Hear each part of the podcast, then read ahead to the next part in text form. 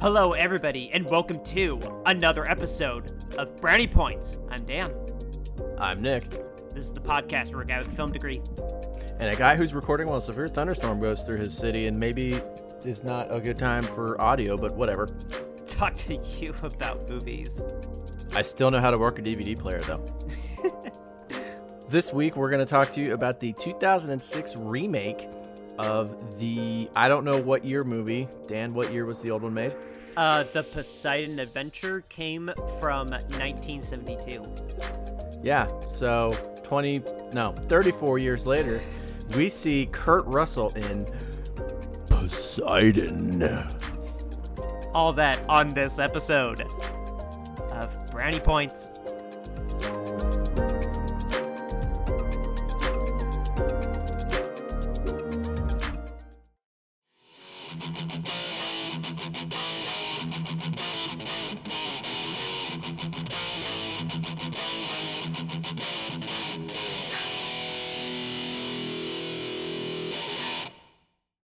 All right, everybody, welcome to the show.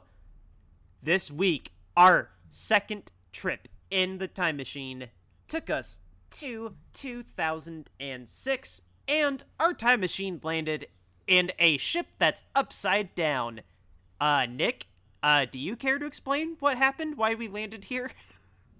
You see, what happened was there was this wave, and this wave was rogue. It's rogue wave. It happens. They're dangerous. They're unpredictable. And it just smashed into the side of the ship and flipped it over. There was explosions, and now they need a cage man to uncage the caged ship in the water. It's upside down. It's Poseidon. Thank you, Nick Cage. Yes, that is why. You're welcome. I gotta go get on my motorcycle and ride upside down on a building that's underwater. I don't know. Yes, that is where we've landed. Uh, we are in 2006, and we are watching Poseidon, the remake of the original film, The Poseidon Adventure, from 1972, which is also based on the novel by Paul uh, Galiso. I hope I said that right. Uh, but this film itself is written by Mark Protasevich. Provo- uh, nope, I'm not going to try to say that again. Um, it's written by Mark, and it is directed by Wolfgang Petersen. If that name rings a bell, this guy has a phenomenal film career. Uh, he started out in Germany, just primarily doing German shorts, TV movies, things like that. And then he made his name by directing the 1981 German classic Das Boot. He then did The Never Ending Story. So, fun fact: Did you know that uh, the guitar I made in high school was so big that's the nickname my dad gave it was Das Boat? Oh, seriously? I didn't know that. Yeah, he because because the uh, the paint scheme on it, he was like, oh, it looks like a World War One, World War One. when I emphasize the one Right. German naval flag, like the paint scheme, and it's uh, it's got the. so it was it was the paint scheme, and it was so big he nicknamed it Das Boat. right. That's funny. Um, anyway, uh, after Das Boot, he did the Never Ending Story, the children's classic. Uh, he also did the Clint Eastwood film In the Line of Fire, the Morgan Freeman film Outbreak, the Harrison Ford film Air Force One, the Mark Wahlberg film The Perfect Storm, and then the Brad Pitt film Troy. And now Poseidon is his last big budget Hollywood movie. He's literally not made a, a big Hollywood film since. Uh, he did do a German film called Four Against the Bank, which I personally don't know anything about. I didn't look that up that much in my I think it was four people against the bank. I'm gonna. I'm. I mean, I'm just guessing, but right. probably.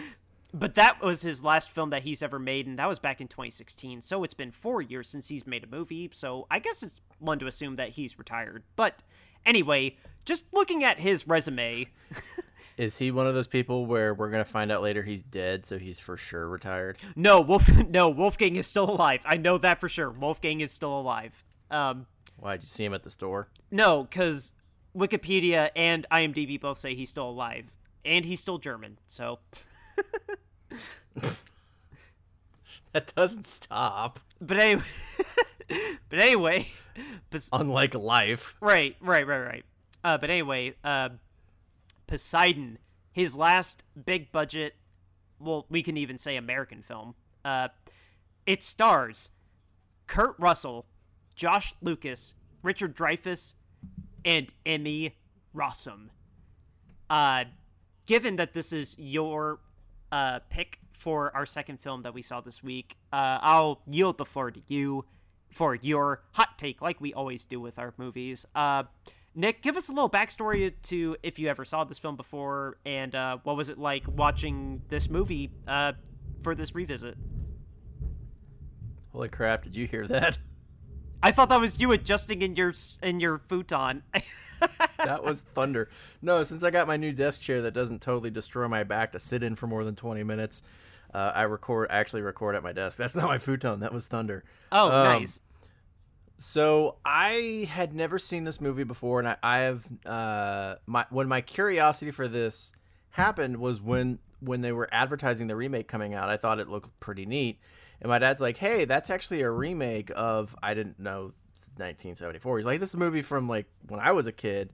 Uh, it's a remake of it," and I never saw it uh, either one, and I uh, I'm kind of bummed about that. Um, this has been a movie that, kind of similar to a few other movies that have uh, we've watched on the show, have been movies that I've been meaning to watch, but you like nothing to take away from this movie. Who on earth sits around and is like, I want to watch 2006 Poseidon. I want to watch 2006 Poseidon. I want to watch Right. 2006 Poseidon. I want, like, who sits around doing that? Um, Well, the, so- the the older one, I don't blame them. The older one actually had some big stars in it. Like uh, it had Gene Hackman and um, this had Richard Dreyfuss and Kurt Russell in it. They're pretty big stars too. the older one had Gene Hackman, Ernest Borgnine, and Shelley Winters in it. Like that's not a terrible top three build. it had Mermaid Man. Yeah, he's known for more than Mermaid Man. Good lord.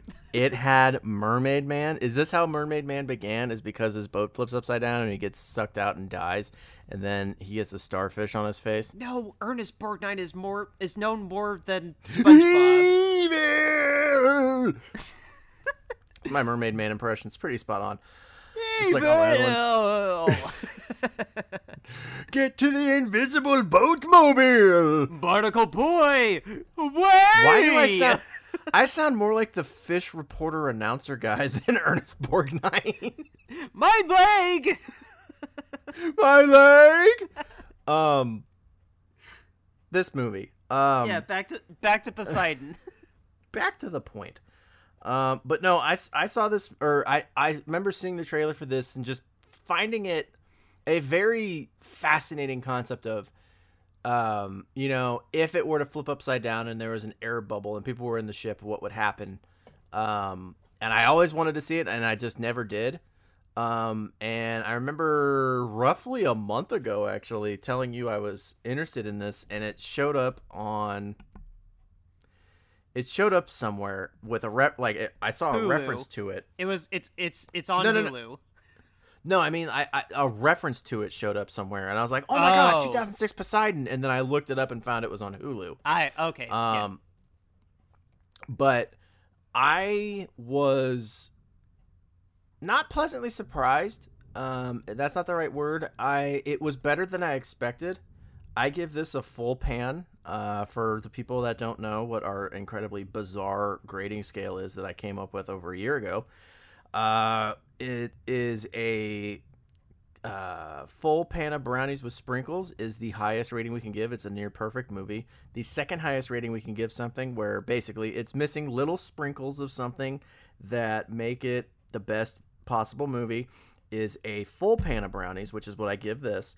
A half pan is it's all right. It's not terrible. It's not great, but you know, uh, if it was you know pretty bad, but there's something decent in it, it's a single brownie. And then a movie that uh, is so bad it can't even be considered brownies. There's nothing brownie about it. It's a uh, cookie full raisin cookie, cookie full of raisins, whatever.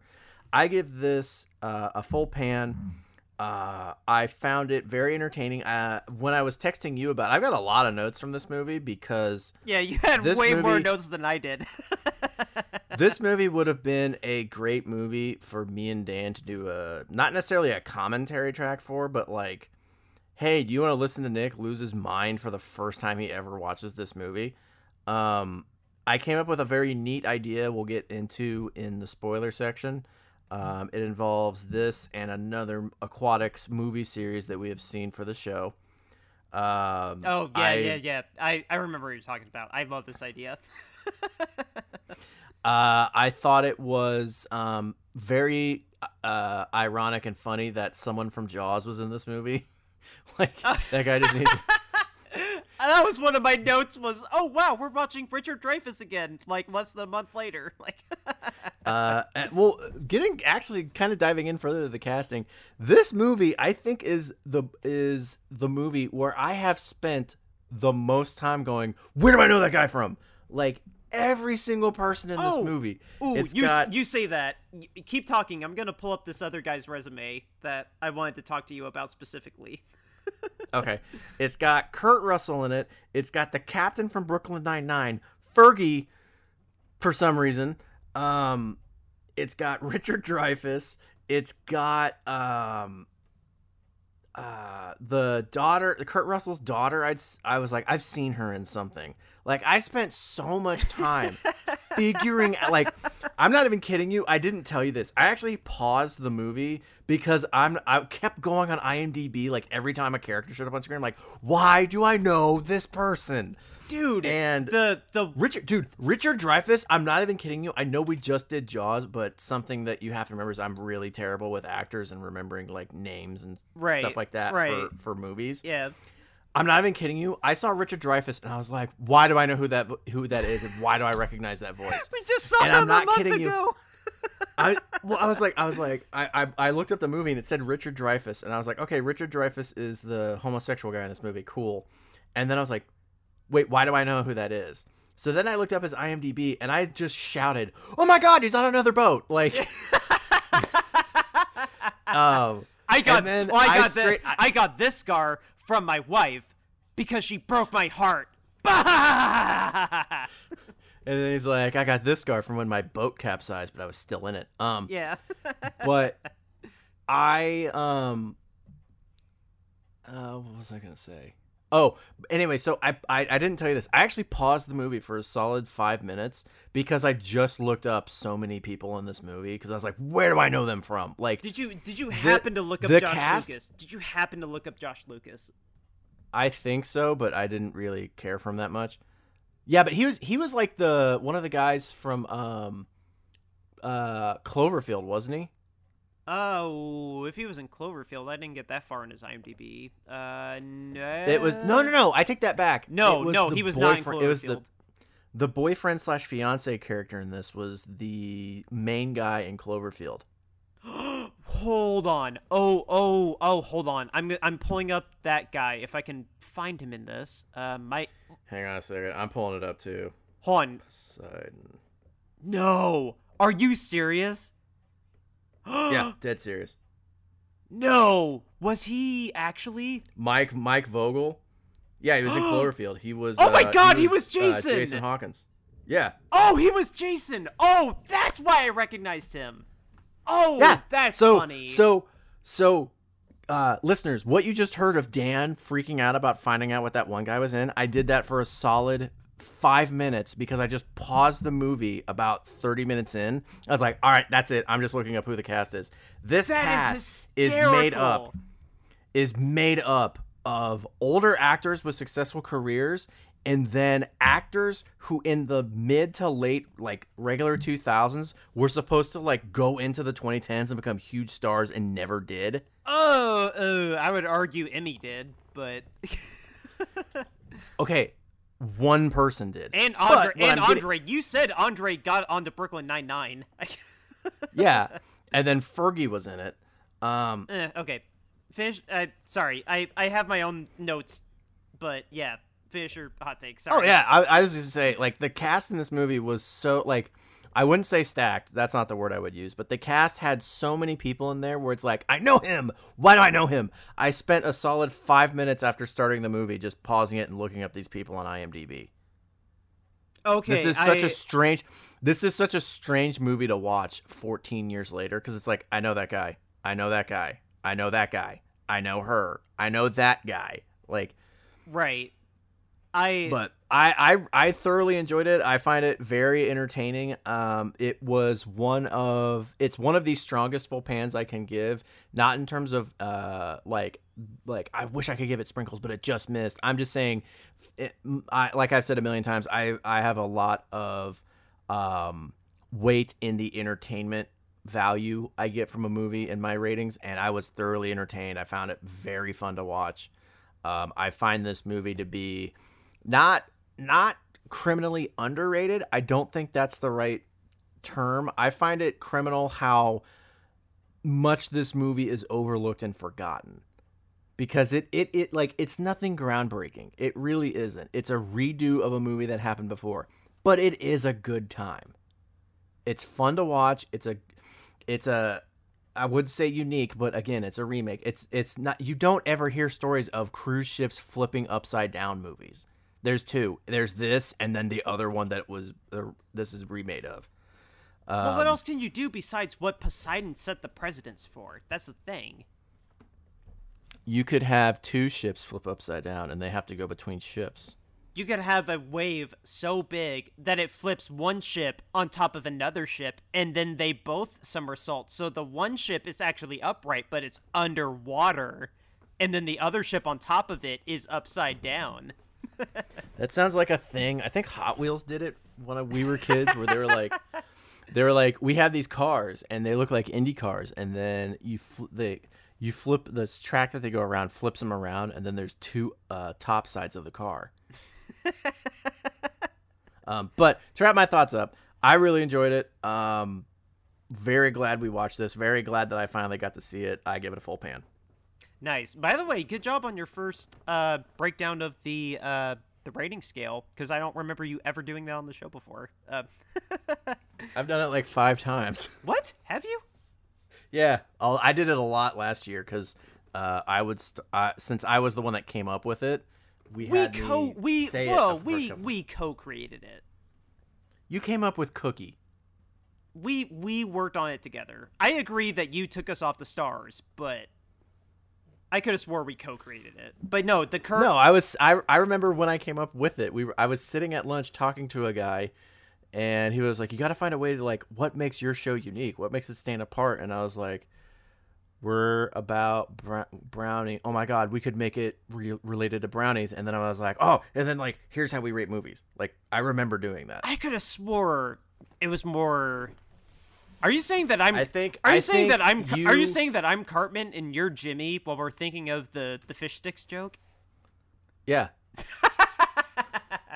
you edit the show. I can't take credit for editing. Like I don't know how to do that. Okay, I. Not. I'm not. I'm uh, I'm just saying. I I remember coming up with the with the scale. I okay. I I'll I'll give you it for now. I don't. Re- I don't remember it fully. So I mean, you probably did, but but anyway. Um. do you do you really enjoy what was what was Timmy's line? Do you really enjoy not letting people have things? Oh, I thought you were gonna. I thought you were just gonna say a joke again. I don't remember what line you're referring to. It's when I don't remember.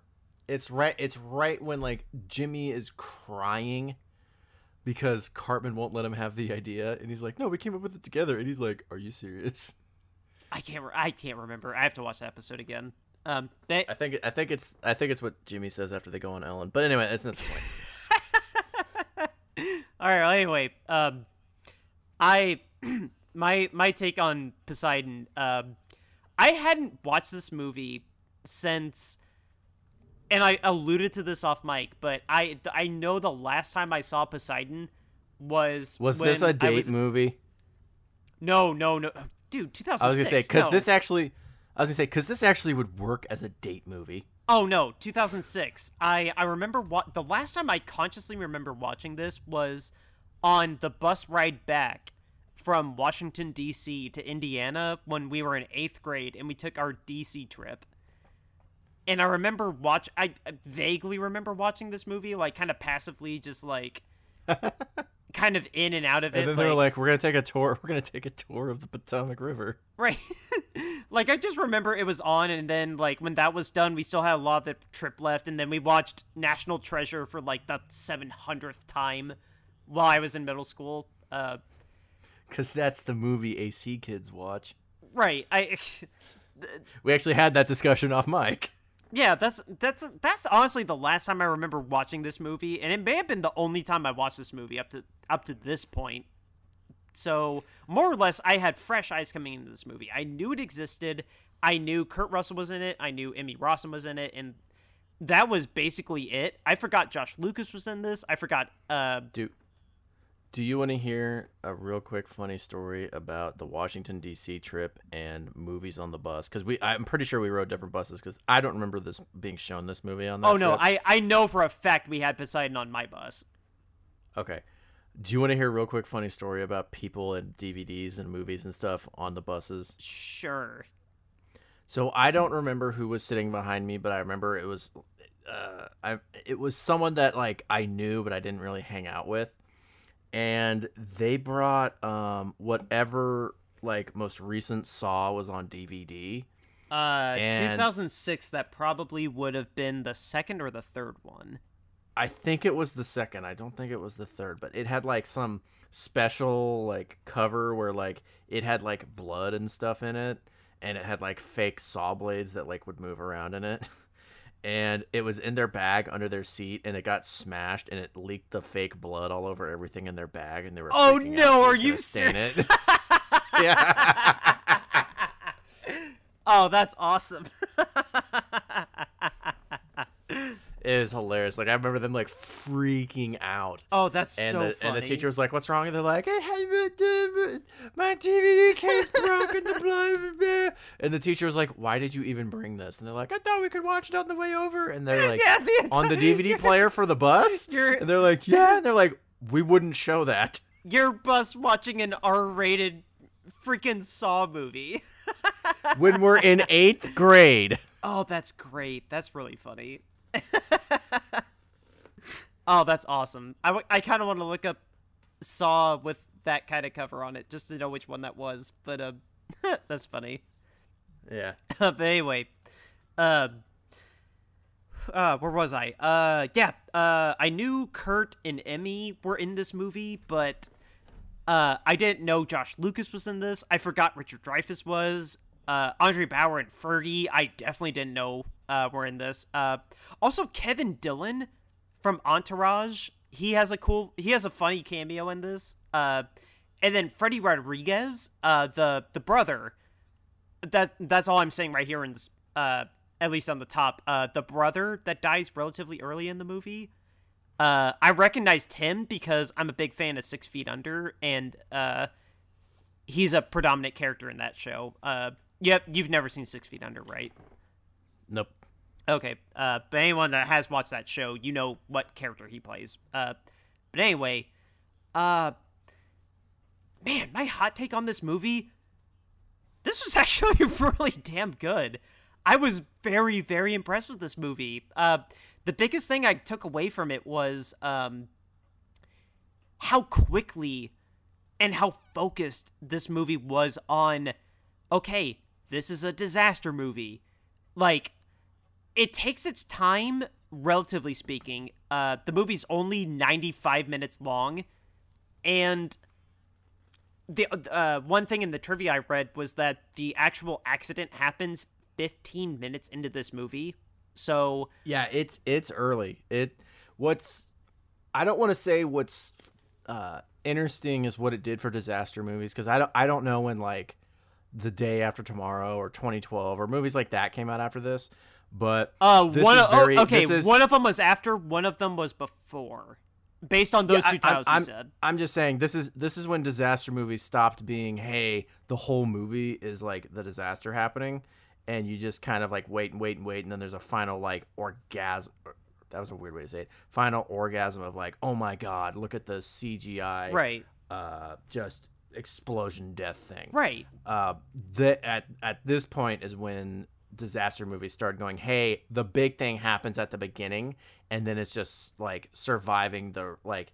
If you survived the disaster, you don't have to survive life after the disaster. Well, I think that's a part of like what makes this movie so good is that Wolfgang at this point again, this is the last big budget movie he's ever made. He's more or less retired after this movie. He while I was watching this movie, to me it came off that he had a fundamental understanding that okay, I am making a disaster movie. It doesn't matter that I have paper thin cookie cutter character archetypes where Josh is the guy that's just like, oh, well, I just take people's money on boats and that's how I make money. And Kurt Russell's like, oh, well, I I used to be important, but I have a lot of ghosts that I'm carrying around with me and I'm just like, you know, just trying to hang out in retirement and try to keep my daughter from showing her boobs everywhere. And then Richard Dreyfuss and then Richard Dreyfuss like clearly has an interesting backstory. Like the honestly, the two minutes that Richard Dreyfuss has in this movie for his backstory are part of the two best minutes of this movie.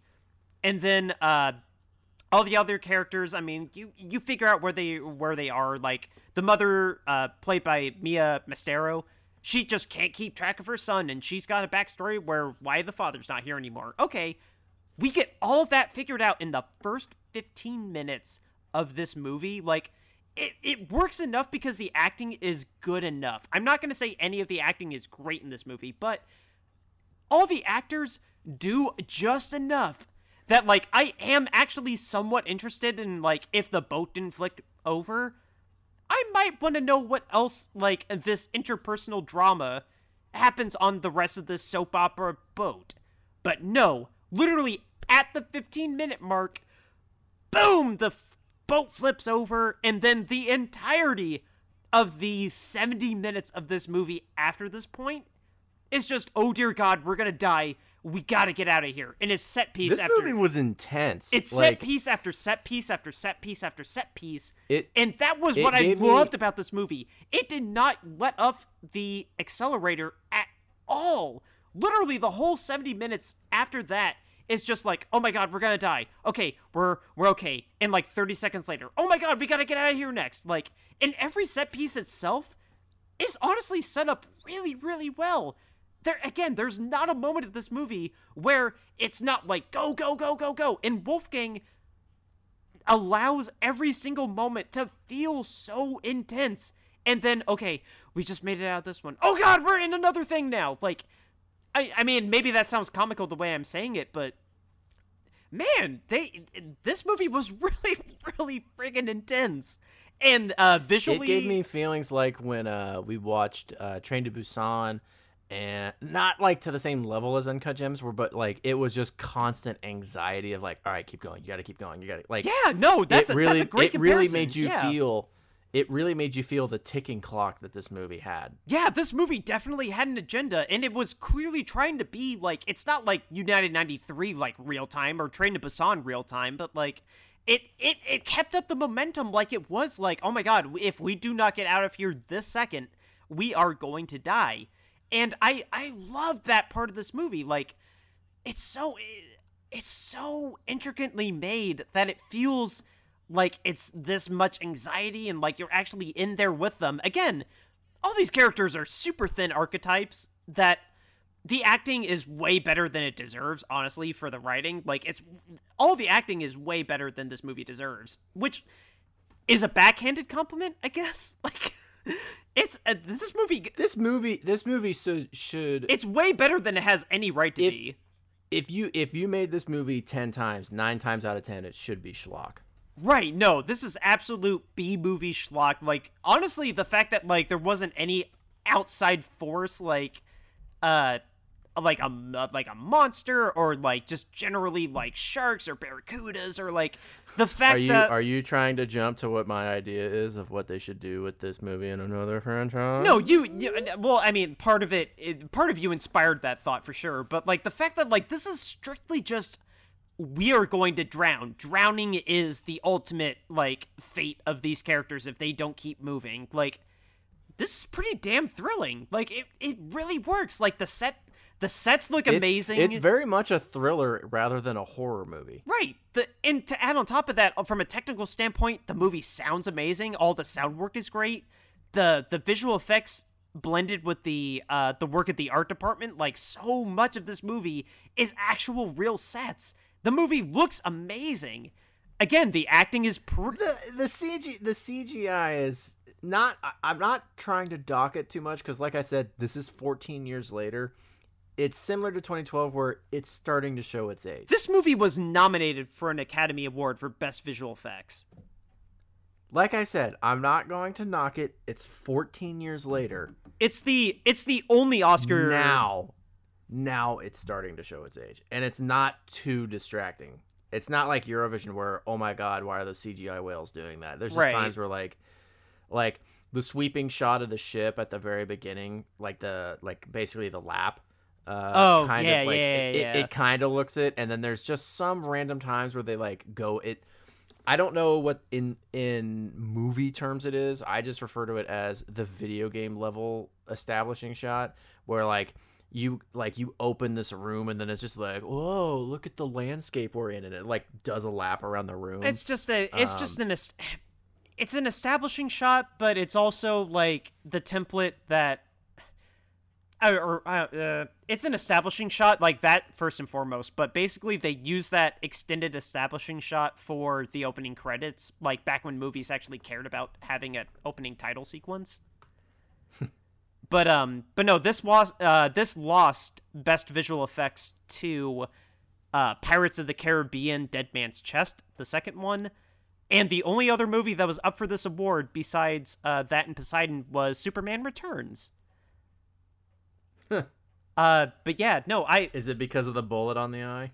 well, it, maybe I don't know, but uh, but yeah, that's the only Oscar that this movie was up for. And honestly, I think the visual effects look pretty damn good. Like I was saying, um, like the blend, the way that the CGI blends with the actual sets, like every single set was actually made. Like the ballroom was actually made upside down and uh right side up, and every other set was made upside down. Like all uh, the, none of this movie was really CGI except for that exterior shot. That was also something in the trivia that I uh that I read. But um I guess to wrap up my hot take on it, uh no, this movie's fantastic. This movie's really really good. I I do have a couple issues in the writing like there's uh there's some character arcs I have a massive problem with, but um as a whole, I mean when you just get right down to it, this movie knows exactly what it is. There's no fat on this movie. It's a very lean, straightforward disaster movie. Like we get I, and I think that works very much in its favor, where it's not trying to be too elaborate, too smart, or too groundbreaking. It's like, hey, right, right. It's it's very much like uh, White House uh, or uh, uh, was it Olympus? Fallen? The first Has Fallen movie. I still Olympus contend Has that that movie, that movie, that movie is really good. It's it's it's very much a full pan, but it's a movie that should just be crap. But it just embraces where it's like, hey, we're not super smart, we're not we're not super advanced, we don't have some big giant philosophy that's that is so groundbreaking. Let's just be good quality entertainment for the people that are paying to watch this movie. right. There's and no that's, and that's exactly what this movie is. there's no political subtext. There's no environmental subtext. There's no nothing. It literally is just a bunch of people, just people that have the vague underlines of a backstory that like we kind of get to know, but not really that much to overthink it. And then, oh god, there's a big wave, and that honestly is it. Like it's just, oh god, a rogue wave shows up, and it's just like, if you can check your brain at the door and just accept that, and go with the movie the rest of the way after the first 15 minutes, it's a pretty damn good ride. It, it really is. Like Poseidon is definitely underrated. I I I am withholding sprinkles. I am not going to give this movie sprinkles, but because again, there's a there's a couple really big things in the writing that I kind of have a big problem with uh with specific characters, but aside from that, no, this movie absolutely is a full pan. Like Poseidon is a pretty damn good disaster movie. Like all said and done. Yeah, I thought it was great. Uh, so okay. Um, problems with the movie. Like if we don't, I mean, unless you want to go through a plot breakdown. Like honestly, the plot breakdown is just going to be just like set piece, set piece, set piece. Like because there's not really a plot to the movie. Like it's just like This this movie very much plays out like uh, an Uncharted game. Where oh, like, this is movie- totally a video game. oh my If god, this, this, was is if this was a video game, it would just be an interactive movie video game. this is a better video game movie than literally any video game movie we've seen besides Detective Pikachu.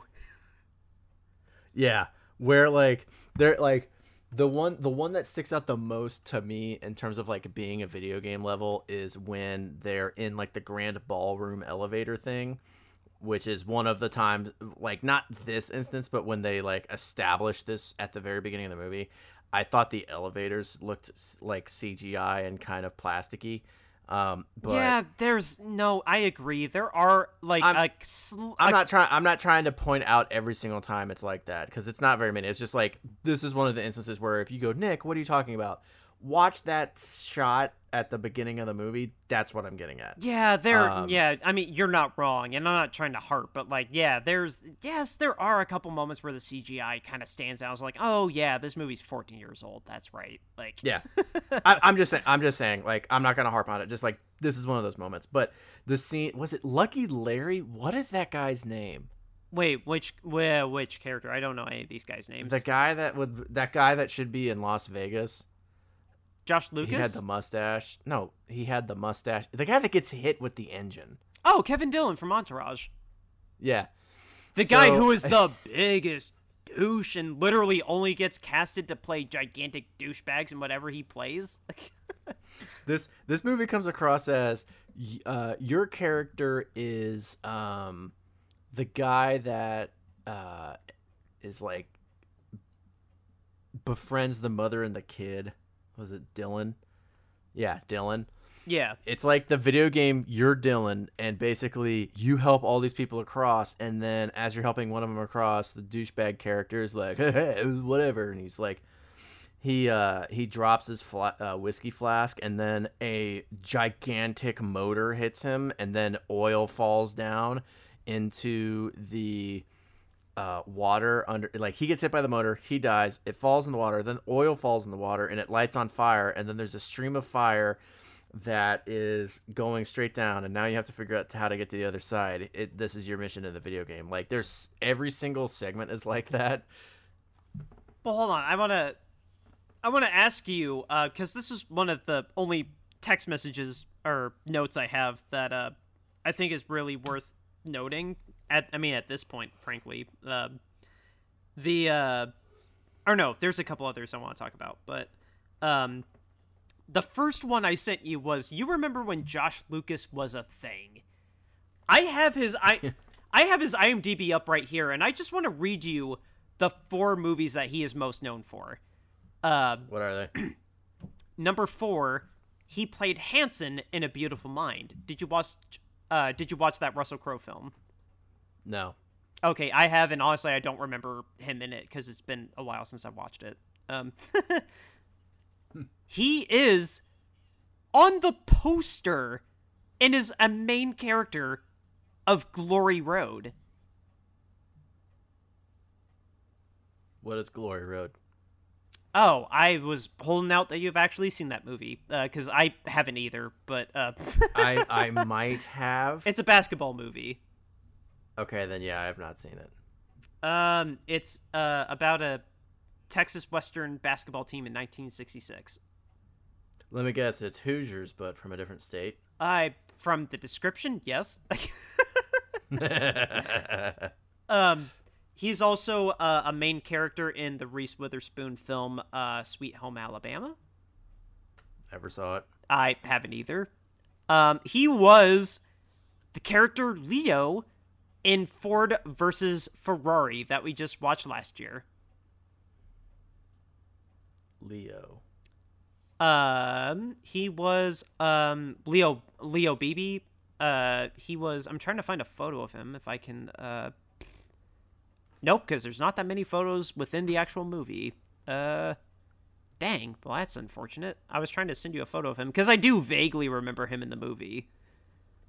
Uh, he's also in uh the he's also in the TV show on uh, Paramount Network Yellowstone, but I'm guessing you haven't watched that. Oh, I know who he is. He's the smug prick that's trying to take over Lee Iacocca's job. Oh, okay. Yes, now that you say that, yes. Yes, I found I found a screenshot on Google, and he's the guy that um, uh, Christian Bale tells him why the Mustang is such a crappy car Right. to his face. Right, right, At right. the unveiling of the Mustang. Yes. yes. Oh, yes, that unveiling. Yes, that's that's the scene. That okay. Now that you say that, yes. okay, I know I know who he plays. Okay, I I recognize him from that. Okay, yeah, no, I I had trouble visualizing like a big predominant moment that he was in Ford versus Ferrari, but yes. Okay, now we're on the same page.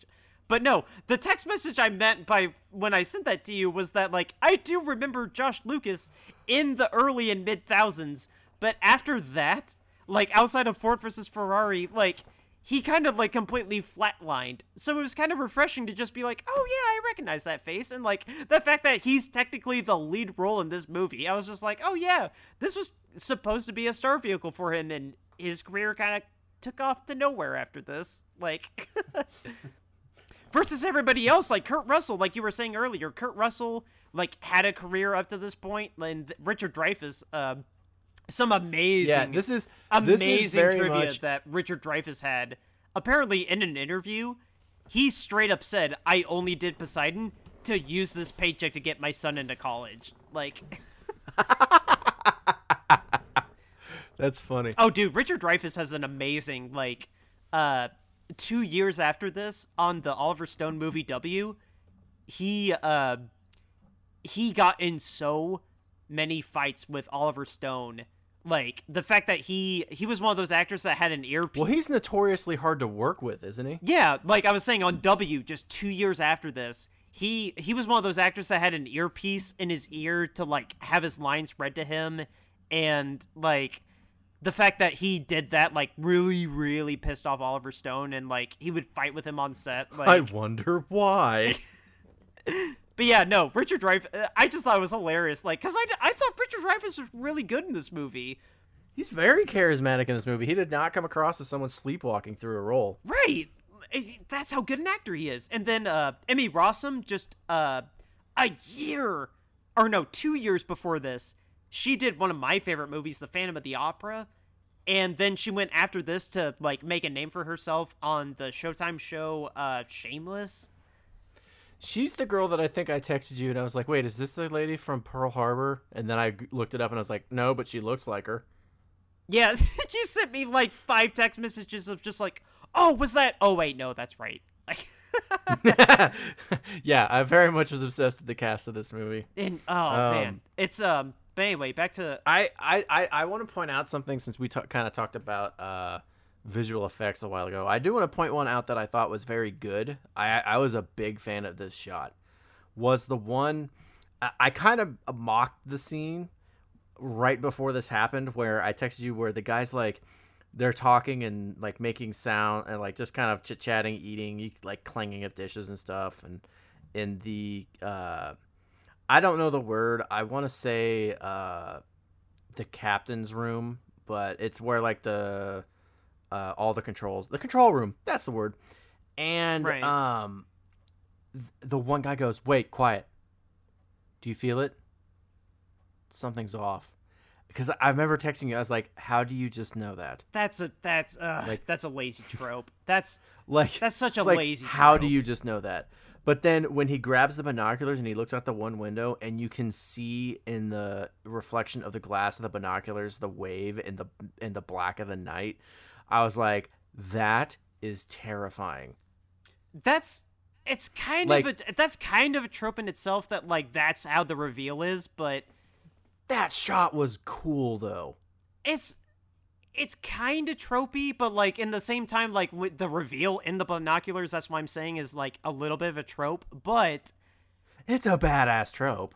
No, it's not a terrible trope, but the shot itself, when it cuts to the wave coming at it and the way the sound works, like, that's what I was saying earlier, that the sound design of, like, the wave itself, like, that to me scared me more than the shot in the binoculars, but. I think, I actually think one of the most intense and scary things is after after they discover the wave, like after the shot in the binoculars and they alert everybody and they cut back and Fergie's like I don't know why she sings like how I think Cher sings. And um they they sound the alarm and uh, they're like, brace for impact. This is not a drill. Everyone report to your whatever stations. And uh, that I don't know how long in the movie it is. I'd say like 30 to 45 seconds of everyone like realizing what's going to happen and they're bracing for it and then the flip like once it starts flipping like just the lead up to that was so nerve inducing dude the actual flip itself is really really great in this movie too. It's so brutal. The C again the cgi did you, is did you look up those so well. It still looks terrifying. Did you look up the videos I told you about of where people on actual cruise ships record like not rogue waves, but like when they hit rough seas? Because I I went on a no, cruise. No, because I don't watch I don't watch videos of people in terror. well, you should, but um, in the actually the same year as when we went on that DC trip, my family went on a cruise. uh, for my grandparents, uh, like I think it was their 50th wedding anniversary. Uh, all their kids bought them tickets on a cruise, and we all and all the grandkids and their kids went on a cruise with them. And there was one night where the seas got really, really rough, and it was it was very hard to stand, stand straight on the boat, and you didn't see like table smacking people, but like you saw stuff move. But there's you didn't um, have rogue electrical wire electrocuting people. No, but the the videos like there's there's a video I've seen where they're on a they're on a these people are on a cruise ship and like dining room tables and chairs and stuff are just flying from end to end, smashing into stuff. Jesus. Um, but the other the other thing was when they say like report to your emergency stations or whatever. I remember when we went on that, we had a lifeboat drill, and I was like, "Wait, they didn't tell us anything about emergency stations. They just said, "Hey, if you're in these these decks, you need to go to this ball like this specific ours was a ballroom. You need to go here in order to be escorted to your uh, lifeboats." Was basically how it went. But there was nothing about like, "Hey, just this is an emergency situation." There's like, "Hey, if you got to get on a lifeboat, come here." Um, right. But dude, the flip. Oh my god.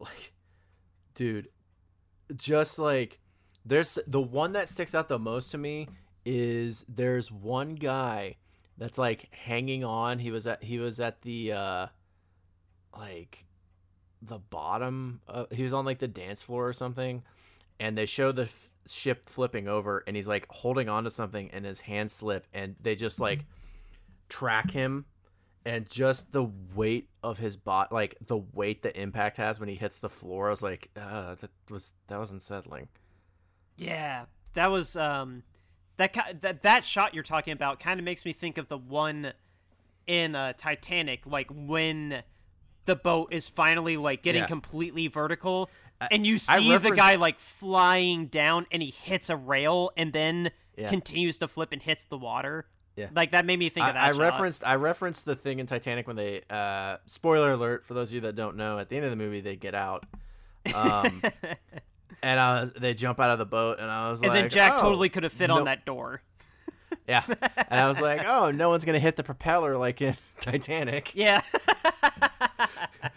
this is the this is the funniest death in that movie. I'm sorry, but just the guy, and he's like, ah, gong. Yeah in Thumbtanic, the the guy hits it hits it and like actually stays on the propeller, and they zoom in on him. He's like, "Yeah, I've wet myself." Um, so, um, honestly, the the sets are fantastic, and well, it's all it's all one... practical. Like so, I mean, maybe there's more CGI than I realized while I was watching it, but it felt like so much of this was actual sets and actual practical effects of uh, water. Like, I mean, I did read in the trivia, they filmed so much of this actually on sound stages that were submerged in water that had safeguards that, like, okay, we gotta flip the switch and then goosh, water comes in here, and then goosh, water comes in here. Like, there were so many practical effects in this movie that I, oh, I so appreciate it because you don't see that anymore now.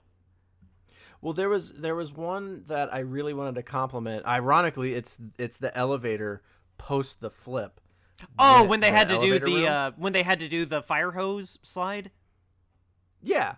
When they get in there, just the grand scale and just like that I think that's the tallest room in the boat because or ship. Yeah. Uh because it has you have grand elevators that take you to every level of the ship. So it's it's going to be the biggest one. So there's people that just fell like insane distances. yeah. But uh, uh, the one that I liked the way it looked, but I'm kind of glad we didn't spend too much time on it. Actually, is the grand ballroom, um, because the way like the piano, I thought it was amazing the that they paid attention to the to the detail of that piano definitely would be attached to the floor. So if what I was Oh, talking about right, a while right. ago yeah. happened where stuff was rocking back and forth that a rogue piano would not start flying around and killing people. Oh, dude, that thing is so Um, expensive and has to be tuned so precisely. Like the fact that any kind of Yeah. grand piano would be on a boat and not bolted down, like you are immediately asking for a huge insurance liability. Yeah. Um, and then I remember texting you. It's when it started happening because the they're like, we've got an air bubble, we've got these air uh, airtight doors, and we've got all this stuff. As uh, we'll stay in here and we'll just wait for the rescue to come because it should have sent transponders out of like, hey, this happened. We got hit by a rogue wave and we've capsized fully. And eventually, as the adventures go on for the other people, the boat does start sinking and the windows start cracking. And I remember texting you, I was like, yeah, actually, I was wondering at what point are, are those windows not going to handle the pressure? I thought that was absolutely horrifying. Once that happened, like, I mean, yes, that actual moment, us watching it, is pretty insane. But when we cut back to all the survivors, Kurt and Josh and and Emmy and everybody else, like That is they, that is that is so so so mortifying, dude, To just be like, what what do they do? They sit there and listen. they listen not only to a bunch of screams, but all the screams gradually and then just out of no, just suddenly stop. That is absolutely spine-tinglingly cringe-inducing. And I, I did I did like uh when Fergie, who did not die in the fall, uh, or the flip, right. because I remember texting you. I was like, "Did Fergie die a Fergalicious death?" Um, She when- died one of the most. She died in at like the saddest moment in this movie. yeah, I was gonna say I actually really liked her death scene when she walks up to the captain, and I can't remember if they kissed, but they at least hugged. Oh no, they did not kiss. I, dude, I couldn't remember. Um, they definitely did not she, kiss. she she she's very much you know it's it's very similar to um like when I'm not saying the emotional impact and it's not as well written. I'm not saying that, but like when the captain on the Titanic is standing there and the windows break, but he also like kind of just like walks in and uh when the people playing the instruments on the Titanic until it finally sank oh just, yeah. just the just the uh, dignified response of "I'm going to die." Nothing I do will stop it. So why panic? Because it's gonna happen no matter what. right. I'm going down with And the then ship. they yeah. they embrace they embrace each other. I thought that was a very nice death scene. That was. That was. Um. Speaking of Fergie, Oh, I was gonna. Oh, uh, sorry. I, I just want to point out what we talked about. Um, her singing makes no sense for that band. She. She's not. A, she is not a big band singer, and it sticks out so much. My only counter to that is that she got this movie because this was before the Black Eyed Peas were 2000 and late, and they were actually relevant. This this was before we were tired of them showing up and everything, like the Super Bowl forty five halftime show. This was seriously. no. This was exactly. This was That's my only complaint from that night because the Packers beat the Steelers, but I hated that halftime show. I was like, I remember watching that. I was like, that is legitimately one of the worst halftime shows I've ever seen. this was when they were relevant in regards to this movie because I don't remember that halftime show, frankly. But they, this was when they were relevant. It's 2006, height of Black Eyed Peas. So why not? You gotta you gotta roll for a singer who, I mean, honestly, it's, this was my note about it. Like in reality, if she went from the Black Eyed Peas to being a cruise ship singer, this is not an upward movement in uh in her career. Frankly, it's a downward movement. But but really just for like the platform for the sake of like a big budget Warner Brothers movie, like sure, absolutely. Take the paycheck, you get to sing a song and then you get a cool test scene in it. Like I I don't blame her. Well, like Well, I was, I'm just saying. I'm not like, saying we, she's we good talked in the about it- movie, but she's not We talk- she's we not talked- bad. we talked that's what i'm saying is we talked about it in our text messages she's uh she's not bad in the role and i'm not even saying that she's a bad singer it's just her style doesn't match up it's like it's like having a flamenco guitarist or no no not flamenco guitarist that's that's that's too that's too good of a musical thing but like that's like having someone that is a like death metal singer show up for your boy band. Right. They're good in their category. These categories don't mix very well. Yeah. like Can, big band music and Fergie. yeah. I get what you're saying. Um can we talk about the one biggest complaint I had in the movie? Yeah, that you thought it was secretly racist. Well, no, it's not. eh, That's a, that's way harsher than what I was trying to say, but I, I I found it kind of strange, like that. Um, I'm not well. Okay, first, I'm not surprised that the movie, even in 2006, had um, not the black guy dies first trope, but kind of more expounded upon the the minority guy dies first trope. I I do want to say It's as I'm not going to fault you for having a problem with that with that trope. Well, there's a there's a But- bigger there's a bigger issue I have with it that just happens to start there. I'm just trying to say that this is where it starts to my bigger issue. that death is very like the deaths are pretty emotional in this movie and right. and that that's one of the first deaths where he's like hanging on to Richard Dreyfuss. The elevator is falling down, and he's gonna drag Richard Dreyfuss. Like they can't pull Richard Dreyfuss up because they're not strong enough. And uh, Dylan looks looks him dead in the eye and goes, "Kick him off." And I I just I'm loved Richard Dreyfuss's reaction where he's like, "What?" And he goes, "Kick him off, or both of you are going to die."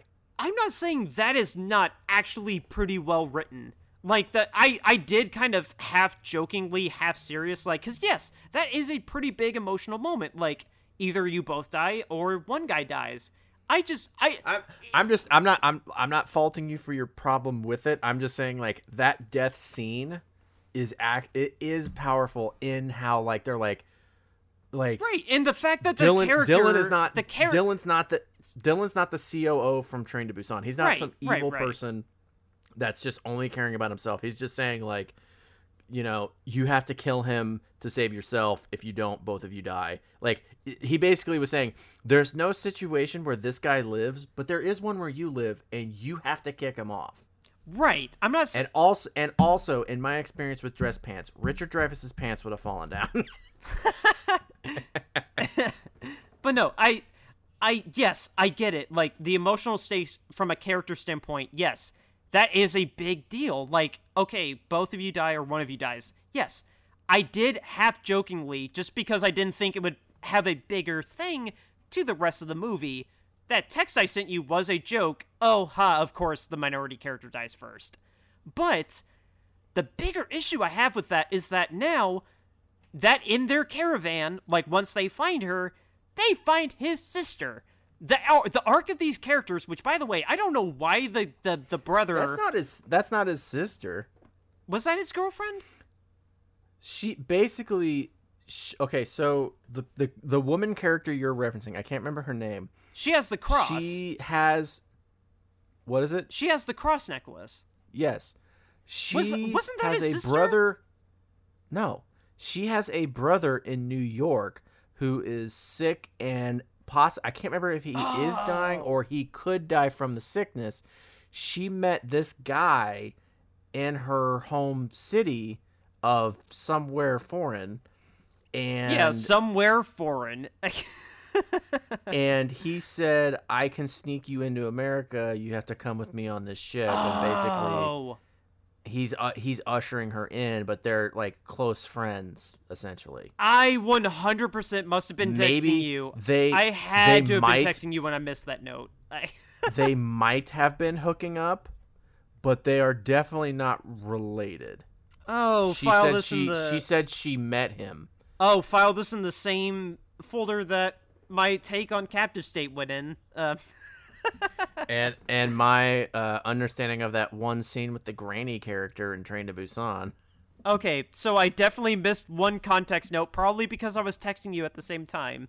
Um, Um, But anyway, that that doesn't take away the bigger argument that I'm trying to say. That that actually does not because I Okay, so as you said, these are two characters that are relying on each other to to cross the sea for whatever reason. So, now that the male has died, the one girl all that she's thinking about other than I hope I live is that I hope I live to see this guy. So the whole like now her whenever we see her on screen, we're now wondering like, "Oh my god, when is she going to find out the guy died? When does she find out that no, the guy her, died?" her whole thing is she's wanting to live so that she can see her brother in New York, not that one guy. But when does she find out that the one guy died? Like when is it gonna I don't think she does. Well, obviously she doesn't because she actually does die. Like, okay, so it does kind of recontextualize it in the fact that, like, yes, she wants to see her brother, but at the same time, like, she's curious. She's got to be wondering where the guide is, and and then in a freak accident, like during the random escape, like while they're swimming in the tunnels, she gets caught, and then Which is when I got my idea for they should cross this movie with another one. Right, right, right. Like I just she she gets tangled up and then she hits her head and then oh well she dies after all. Like yes, that's tragic. She doesn't get to see her brother, but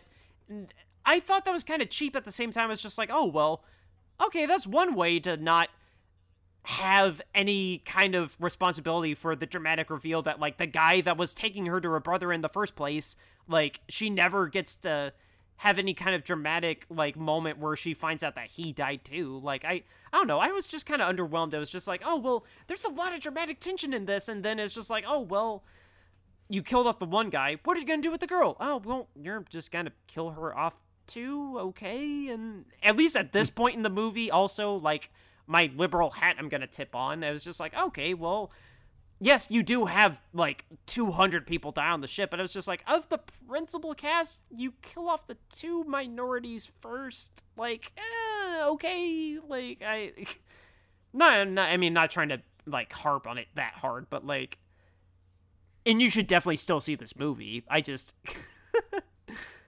I don't know. I just, I just had an issue with just like. There was It didn't stick out as much to me, but I don't fault you for having it stick out for you. it's it's it's it's a it's a it's extra elements of dramatic tension that could have added to this movie that is just like oh well cool that that guy died and like wow that actually is pretty big. And then how are you gonna have payoff for this? Oh well she's gonna die too. And it's like oh well okay like that's one way to get of that rid of that problem i guess for the rest of the characters is just oh well she happened to die. Like i okay I don't know. I was I just kind of felt underwhelmed. I was just like, okay, well, you got rid of that problem pretty easy, I guess. So speaking speaking of that one lady's death scene, the movie franchise that I think could really capitalize on crossing over with this idea is that scene where she gets tangled up and she smacks her head trying to get herself untangled, knocks herself unconscious, and then ultimately drowns. Um, is I texted you during this. I was like, "Oh my god, are they gonna like round a corridor and there's just a shark sitting there?" And then I And I, then- I genuinely had this thought too. Is just like, okay, how did this movie like? I'm not saying it's a bad thing, but like in a movie where you're trapped underwater, how did they not decide to add like animals into this? Like, how is that not an extra sign of danger in this? Like, I don't know. It doesn't make it. It But doesn't make it bad at all. But like at the, if you want to think about it, it's just like, oh well, okay, well, why did they not? Like, it's just a fun little thought experiment. But then in all capital letters, I texted you, "Oh my god, this should be the third 47 meters down." Is these people are on a cruise ship, it gets hit by a rogue wave, it flips over, it's filling up with water, and now there's sharks in it. the legal copyright of like the potential well the potential copyright of like getting sued by the uh, the the the estate of the author of Poseidon Adventure aside that's not a bad idea to take this we already had two girls trapped in a cage and Because the- it's already super intense, and you add sharks to it, super duper intense. well we've already had two girls trapped in a cage where the the safety cable snaps and then we had a bunch of scuba divers trapped in a cave that they're scuba diving in okay And What's another way that you don't have to make the sharks blind, so it's hard for them to see in this new environment because they're in a boat and they're not familiar with it. Even though I think the sharks might be bigger than the hallways, it's a semantics problem. But right? yeah, And that's someone and that takes, someone in Hollywood away, make this happen. that that also kind of alludes um open water and open water 2 where open water was a bunch of scuba divers are all going on an expedition together and then when they all get out of the water the guy miscounts the head count and leaves two people behind and then the second one Who super duper die? Yeah, and then the second one is a bunch of people hanging out on the boat, and then for some reason, I don't remember why, I haven't seen it, but for some reason, when they're trying to get back on the boat, the ladder falls off the boat. So they have no way to get back on the boat. So with the boat right next to them, they just have to float there. And that's I, that's all they can do. Like they there's no way for them to get on the boat. There was not one. Legally, doesn't there have to be one person on the boat? well, Like, there's not one guy up there who's just like, "Here, take my hand. I can pick you up." legality is not on their mind. They all want to go party. They're all on the boat, and then oh, just lay the ladder down in case we want to go get up. And then the ladder oh, falls Oh, it off. wasn't a it wasn't a tour. No, no, no, no, no. This is just a party boat. Oh. I was I was thinking it was a tour. No, if I if I remember the plot right, like maybe I'm mixing it up with a different title, but um, I know there's a shark movie. I think it's Open Water 2, where uh, there's a party boat and they all get in the water, and then while they're in the water, the ladder falls off, and then it's just like, oh well, crap, we're stuck in the water now, and then they all get eaten. Like I think that's Open Water 2. It might uh, I might be wrong. I mean, email me if I'm wrong, but I know there's a shark movie where that's the plot. That was a pretty big clap of thunder.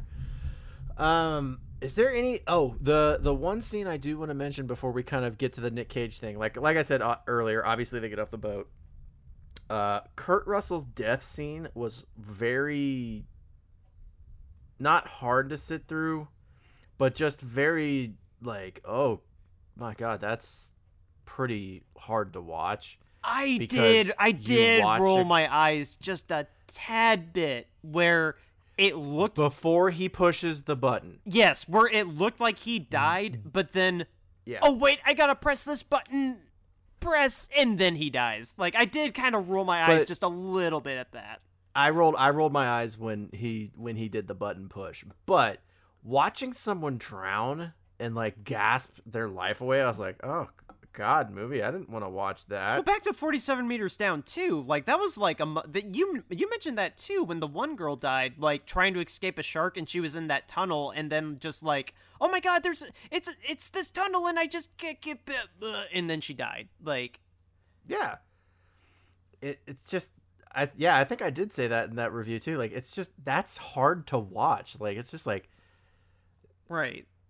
it, it just it it puts it, it slams reality in your face of like, oh yeah, I guess drowning would be a terrible way to die. I found the one we found the one thing consistently that actually upsets you while we're watching a movie. Yeah, I did not laugh until he pushed the button. There's in our Top Gun review, we talk about one thing that actually upsets me greatly. Um, I guess we found the one thing that genuinely upsets you. Drowning. Remember, I'm the guy that one of the people, one of the two people on the show that absolutely hate open water. and for me, well, I do too. I do too. I can just suspend my. Hates, hates, hate. Let me clarify. Hates swimming in open water. I ditto. Absolutely ditto. I I, yeah, that's why I said two people because there's two people on this podcast. yes, yes. Um, and for me, in our other review, uh, it's uh, open tongue kissing. I God, man, I forgot. Like you sent me that note during that scene, or when I got to that scene, and you're just like, "There's just so much tongue in that scene," and I was like, "I was like, there can't be that much." And then it played, and I was like, "I feel like every single time a tongue shows up, I'm seeing this because of Dan." oh, dude, oh, two Tom Cruise movies we've seen for the show. I get horrifically grossed out by one specific moment in it. I Um, so so to the main question, Nicolas Cage. Who would you want Nicolas Cage to play in this movie, and why? Oh, our other review was so much easier for me than this movie. Um, I, I don't know if it's kind of a cheap answer or an easy answer for this, but I, it kind of stood out for me to have Nick Cage as uh, Kevin Dillon, the guy that gets the engine dropped on him. Uh, okay, so I don't know. I, I mean. I don't know. I don't know if that's an easy answer or not, but like the way that like. I mean, maybe it's because I saw him leaving Las Vegas and like I can see him at a table and then like pulling out the, the the flask and it's just like the, just I don't know. It's an insignificant character that like you could have a big name role in it because he's only in it for like 10 minutes. Like it just So, so here's the thing. Watching the movie, I thought that. I didn't think it when I asked the question, and then when you said that's who you'd want it to be, I was like, actually, yeah, that is who I'd want it to be. um, nice. I've got a stupid response. I, d- I, I have no other response. Who else could possibly be, uh, or who else could Nick Cage possibly be in this? Fergie, Oh, really? just because I want to see him sing and dance. Oh, oh, that'd be horrific. Oh, Um, Jesus. But uh, um, another another response, another choice I have is um the Dylan character. yeah, Kevin Dillon, the guy, the the douchebag at the table. Are you- no, no, no. I'm not. I don't know. I'm talking like the lead. Oh, Dylan. Josh. Oh Like, no, Josh Lucas's character. Okay, Yeah, I I think it'd be interesting to have him be the lead. Um, I'm here on every single cruise ship every day of every year, trying to find clues for the Declaration of Independence. Well, like it, it on a, honestly on a serious note, just the uh he he comes across like someone that could play a gambler character very well. and also have a hidden backstory. Like if Nick Cage was in this movie, and it was just like, yeah, I just make my I have a money. castle and a triceratops skull. I make my money swindling people on cruise ships, and uh, and then when after the accident happens, like, oh yeah, I also happen to be in the navy. Just like, oh, of course you happen to be in the navy. Like, I know. I I did love the one I did love the one line like right when they started to escape and Josh Lucas is just like I know how to get out of here and then Kurt Russell's like how do you know and then Josh is like I know ships and he's just like okay like I the uh, one thing that really stood out to me as being um, just horrific to witness was I, I pointed out to you when we started watching the movie was I liked that there's an air bubble in the sh- like a certain part of the ship, and then because of everything happening and chemicals are spilling on electrical contacts that it normally wouldn't come in contact with, it causes explosions. So it fully helps once those explosions happen and it sucks out the air bubble. I like that the ship it finally fully flips. oh dude the what the they call fully, it the flash, the flash fire. The full flash fires, dude. Oh my god, yeah. I, we almost went this whole Dude. interview without talking about those. Like, oh my god, s- those the were scene- insane. the scene where they're leaving, I think they're leaving the nightclub, and they touch the door, and he's like the like he literally takes a cup of water and throws it on the door, and it immediately turns to steam. Yeah. And then he's like, he's like behind this door. He's like, I don't know if it's a flash fire or if it's a, or if it's a sustained fire, and we won't find out unless we open it. And I like they open it and they're like, oh yeah, it's a flash fire. And then they start talking about him being in the navy. I thought that was pretty neat. And then like they find corpses that are just I was like curious. charred. I was so they're like- curious about like if that was an actual thing that like could happen like in physics or reality or anything like that. That was that was fascinating to me. Well, the the fire is gonna go to wherever there's oxygen, And if it is pressurized, which when that boat flipped over, it became pressurized. right, being in the water. bubble. Yeah. Yeah. Uh yeah, it it I w- I'm not saying I know for 100% fact. I don't think it's a very far far-fetched idea for that to be a thing.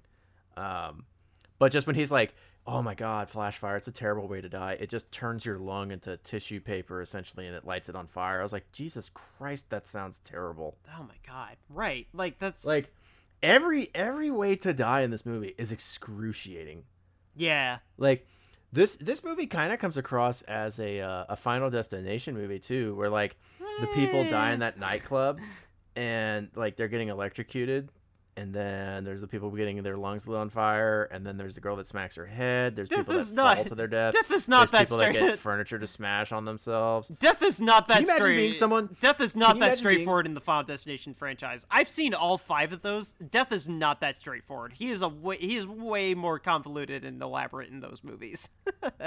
sending a rogue wave to flip a ship upside down is not elaborate no, it's it's no. I mean, in movie reality, it's not that elaborate. If Death did the Death Wave in Final Destination, there would be no Final Destination. Like everybody would die in the initial accident at the start of every movie, and all of them would be 15 minutes long. Dude, can you imagine how I, I like the the shot too where they showed like the people that like I, I don't think there's very many people that were actually on the deck at the time, but where like they were not far enough in the ship that once the ship flipped over they wouldn't get sucked out or like if a window smashed they wouldn't get like sucked out of the ship. Like that shot where it's upside down and all the people are screaming and drowning i was like oh my god that's terrifying. Like every death in this movie is like a horrific death. I love the I, Death, I not love the irony of that shot of the people who were spending New Year's in a pool, and then we see the pool like have its own like kind of little mini wave while the pool while the whole ship is flipping over. I thought that was kind of funny. Yeah. I I liked the detail in the CGI where it's like uh pulled back from the ship and you can see as the ship is flipping over and the wave is coming over the top of it, you can also see that the pool itself is emptying into the ocean. Like the attention to detail in the CGI on that was really good. Oh, dude, that's why it was nominated for best. That's part of why it was nominated for best visual effects. Like, again, the CGI in this movie is actually really not bad. Like, it's pretty darn good. Yeah. Warner Brothers So- definitely spent a lot of money on this movie, and it shows. Like, again, inside the ship, like.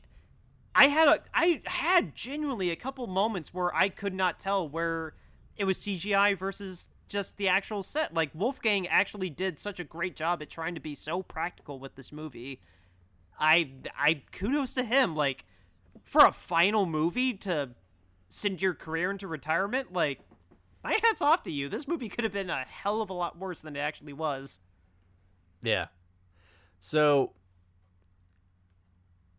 do you have anything else you want to talk about? Because I mean, we didn't do a plot by plot breakdown, so There's no plot to this movie There's- unless we wanted some- to just like there's some stuff we didn't there's some stuff we didn't mention some some things we didn't mention. Um the kid Uh, is not that not that much in, not that much in my notes like i i have one specific note that said just realized i haven't texted you anything in 15 minutes. This got pretty intense. Here let me let me just scroll through mine real quick and make sure i'm not forgetting anything no like i said in my notes like i have way more notes for i or i had Oh. i had way more notes on our other movie than this one like i got so engrossed in this like i i had maybe like 20 total notes in this movie and none of them are consequential really outside of what we already talked about uh honestly the one thing that um stuck out to me that i thought was worth kind of pointing out was my note to you about did this come out during the 3d craze There oh, is Oh, there nope. are some shots Nope, in this nope, movie that seem that seem like they're playing up to a 3d effect and then this did not have a 3d at all No, the 3D craze started really with Avatar in 2009, and this movie came out in 2006. I actually thought that was a really interesting note that you had that because I did not think of 3D at all while I was watching this, and I can't remember. There's a couple. It's it's a small handful of shots, but there's a couple shots where it feels like they're like pointing something at the camera, like "Ooh, it's pointing out at you." And I, I can't remember the specifics for them. So it's just it all it's just bad, but it's just depth of field. Like you can have really great shots with depth of field without like needing to go 3D. Like that's that's part of the beauty of lenses is that you can have a long lens to really emphasize something and like make that illusion. You don't have to have that extra layer of like it's coming at me. Like I That's the thing like Yeah. it's I, I'm just saying No, that's to like the answer your question, no, this was- I thought was worth this- mentioning. Yeah, no, it, it it's an interesting note, but I mean, my answer is no. Like 3D really didn't come back into play until Avatar came out in 2009, 3 years later. like and now it's kind of disappeared already now 10 years later. Like it's not a big deal if your movie comes out in 3D anymore. Yeah, At least at least So- until 2021 when Avatar 2 comes out. but other than that, I mean, we've we've done a Nick Cage thing. I don't really have much else to talk about on this movie. Just it it's very good. I highly recommend people see it. Um, it I would say it would be a fantastic movie to watch with a group of people at in like a living room. I think it'd be a great movie to watch. I think it'd be a very fun crowd movie. I agree. I I think this is a very good movie. Um, I I will personally kind of expound it beyond the crowd. I I mean, a crowd would be great, like if you have a bunch of friends, but like if you're just in the mood, just like by yourself or just with your significant other, Yeah, and you just want to watch like Don't don't think don't think this is by my comment. Don't think that this is great only if you're in a crowd. This movie would be a great watch just in general, but if you and a bunch of friends are like, "What should we do? We can't really go out because of COVID." And we're just like the three or four of us and we just want to hang out cuz we haven't seen each other. Uh pop this in. It's worth it.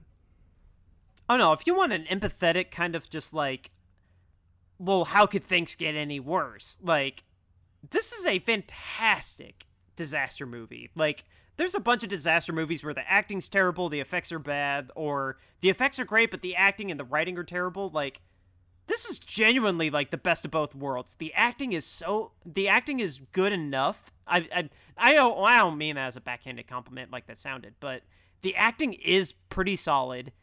The writing is very straightforward and to the point. And then what else is left? The point of the movie, the spectacle, the mayhem, the effects. And this movie delivers that in spades. This movie looks and sounds fantastic. This is a pretty fantastically directed disaster movie, and that's what you need in, dis- in a disaster movie.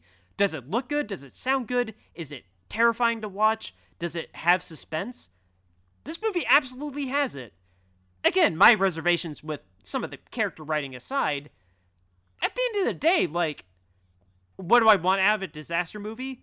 A bunch of people in peril that I kind of care about, or at least somewhat care about, and yeah, Yeah. if I if that's all you want, this movie's exactly what you need.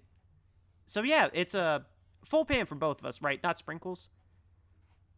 Yeah, full pan doesn't get sprinkles because I don't look at this movie and I'm like, this deserves attention for uh, for an award to something or not. Nothing really screams. Well, the visual this effects. I, be- I I was I'll stand with this I'll- I'll movie for the that. visual effects award. But well, I mean now. But what I'm getting at is nothing in this movie really. Oh, screams, now, yeah.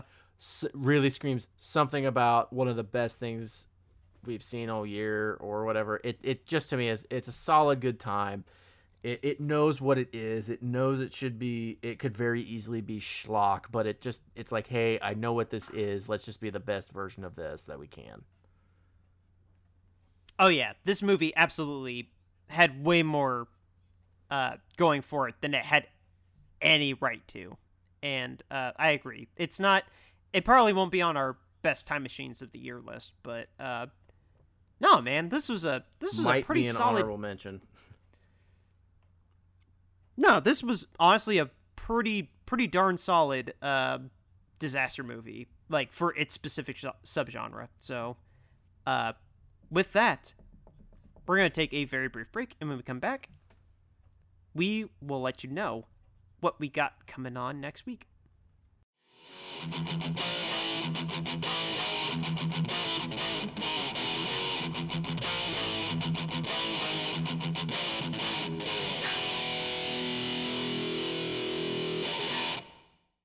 All right, everybody, that is our thoughts on Poseidon.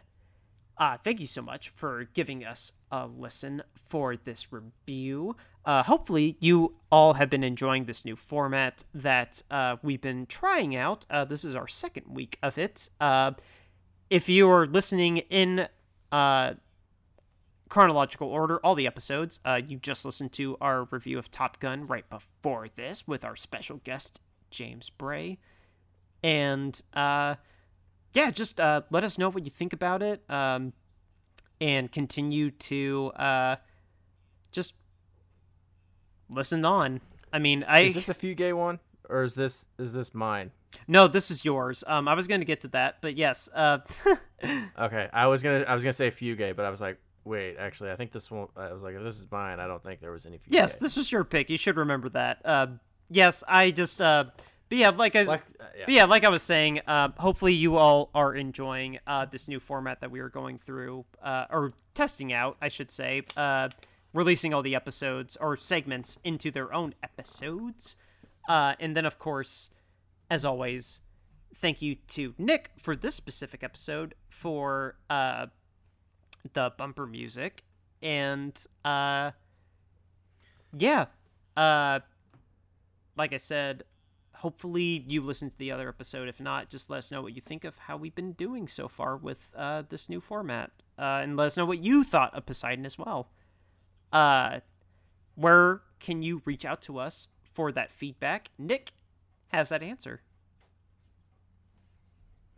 Facebook, Brownie Points Guide to Cinema, Instagram, Brownie underscore points underscore guide, and Twitter, Brownie uh, at Brownie underscore cinema, as well as Brownie Points Guide to Cinema at gmail.com. Send us Brownie Bites ideas, whether it is topics you want us to discuss, countdowns you want us to do, movie trailers you want us to uh, talk about, Brownie, or I'm sorry, time machines you want us to do, or new releases you want us to do. Uh, we'd love to hear from you. And as always, we will always be here on Apple Podcasts, Spotify, Google Play, and uh, Outcasts.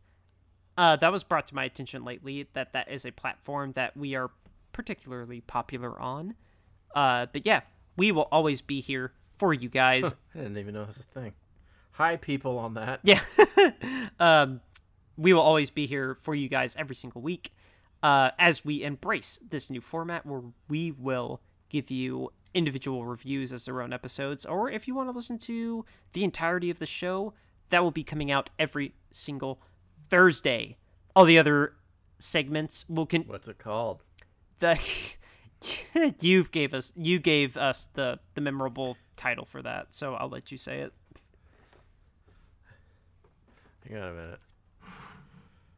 Uh, I gotta get back to. Oh, it is the Massive Dump Edition. i can't believe you had to look back on paper Yeah, I for had that to look it up. um i just called it the I want to make sure I got it exactly right. i just called it the full episode in our feed but yes we like to use the soliloquy of uh, the mega dump episode um every other episode again is uh coming out I'm perpetually a child. Every other episode is going to be coming out on Sundays, Tuesdays, and Thursdays. Sundays will be our Brownie Bites. Tuesdays will be our first film review, and then Thursday will be our time machine, if not our second time machine, depending on what our first film is. And with that, feel free to let us know what you think of how the new format is and recommendations and whatnot. Continue to wear your damn mask. And uh, with that, we will see you all on the next episode. Do you think that if everyone on the Poseidon boat um went to Top Gun, they would have been like the best thing we can do is try and fly planes off of this boat to live. Well, if they were on a, if they were on a carrier, maybe like. They could actually, you know, it'd be funny is if they if they combine those two movies with Transformers and the boat was like uh Megatron and then one of the planes is Optimus Prime or something like this totally works. if it was Optimus Prime's voice just going, "This totally works." Maybe maybe maybe him crashing into the water is what caused the rogue wave because i remember like pointing out in the movie uh, we didn't talk about it in the review um, but there's a point where like they get outside and i was like they better not show like there's a, a, a safe or a rescue ship coming for them immediately in the background because because of that wave any ship in the area is probably either capsized or uh, is being rescued themselves Oh, that's a fair point. That's actually a fair point. Yeah. Oh, that's funny.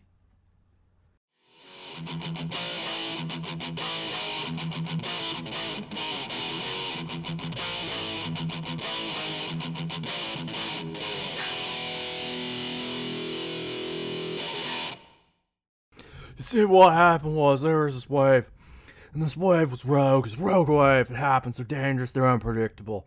And it just smashed into the side of the ship and flipped it over. There was explosions, and now they need a cage man to uncage the caged ship in the water. It's upside down. It's Poseidon.